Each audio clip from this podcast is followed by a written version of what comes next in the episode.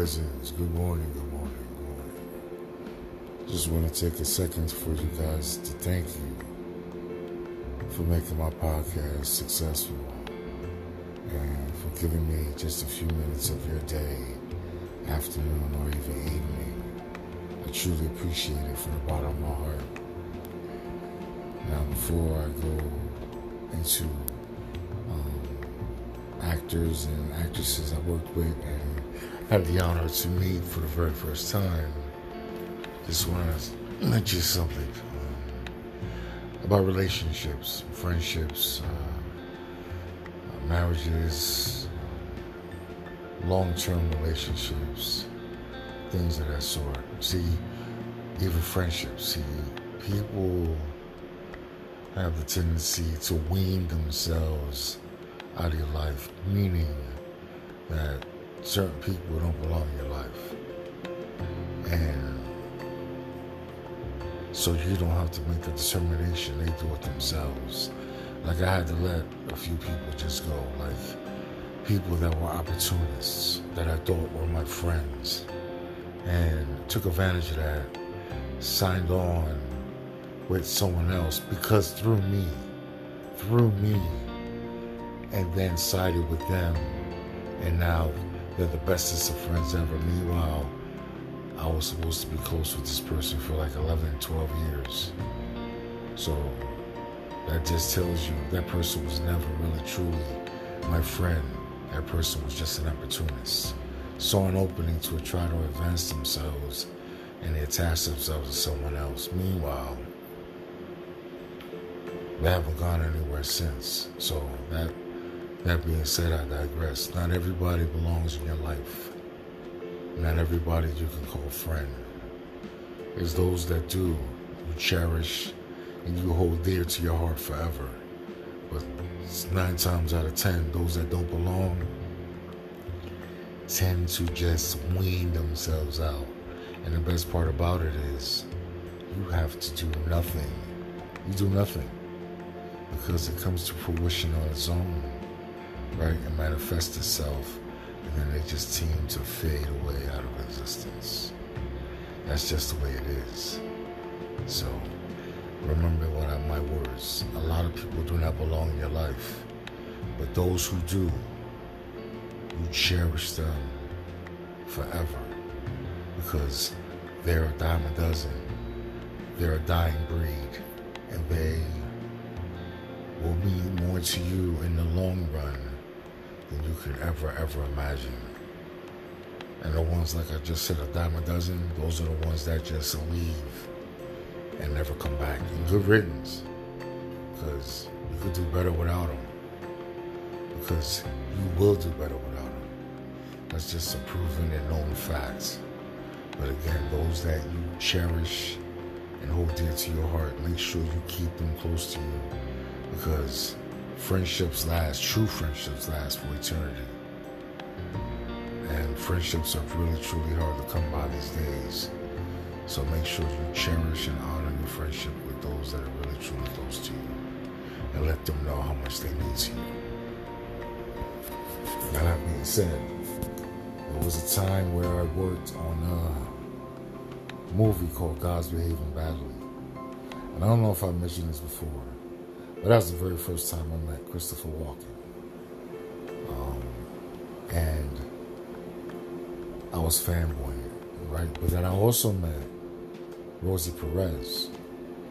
And I had the biggest, hugest crush on Rosie Perez because she's from the Bronx and she's just, I got a thing for shorter women. You know what I'm saying? Back then, I had a thing for short women. And her being Boricua and, you know what I'm saying? She's just absolutely gorgeous. So, it was the whole, it was a scene where um, she was there, uh, Sharon Stone, Alicia Silverstone.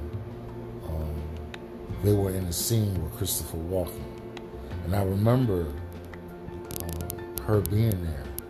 And I was just happened to be in that particular scene. And uh, because it was in the middle of the street. and they came down. I forget exactly what role Rosie played, but when Rosie came and like walked by me, I stood staring at her to the point where I forgot that I was even looking at her that hard. So she must have felt like the the, the, daggers in my eyes, just like looking at her hard. Cause she turned around, she turns around, she said, "Get the I and I'm like, I don't know what to say, and I'm like, oh, like, cause I was legit staring at her. You know, the funny part was she wasn't mean about it. But she turns around and she says, "Get the I and I pause and I smile. You know what I'm saying? Like a fanboy would. You know what I mean? It was just absolutely hilarious. And she comes by me. She was like, "Are you okay?" And I'm like, "My goodness!" Like I always had. I even said it. I said, "My gosh, you're absolutely as beautiful as you are in the other movies that I've seen you in." And I was just, I'm sorry, I had a, a fanboy second for a minute. And she started laughing and she talked to me in Spanish for a few. And it was the most coolest thing I remember. Not only besides meeting Christopher Walken, you know.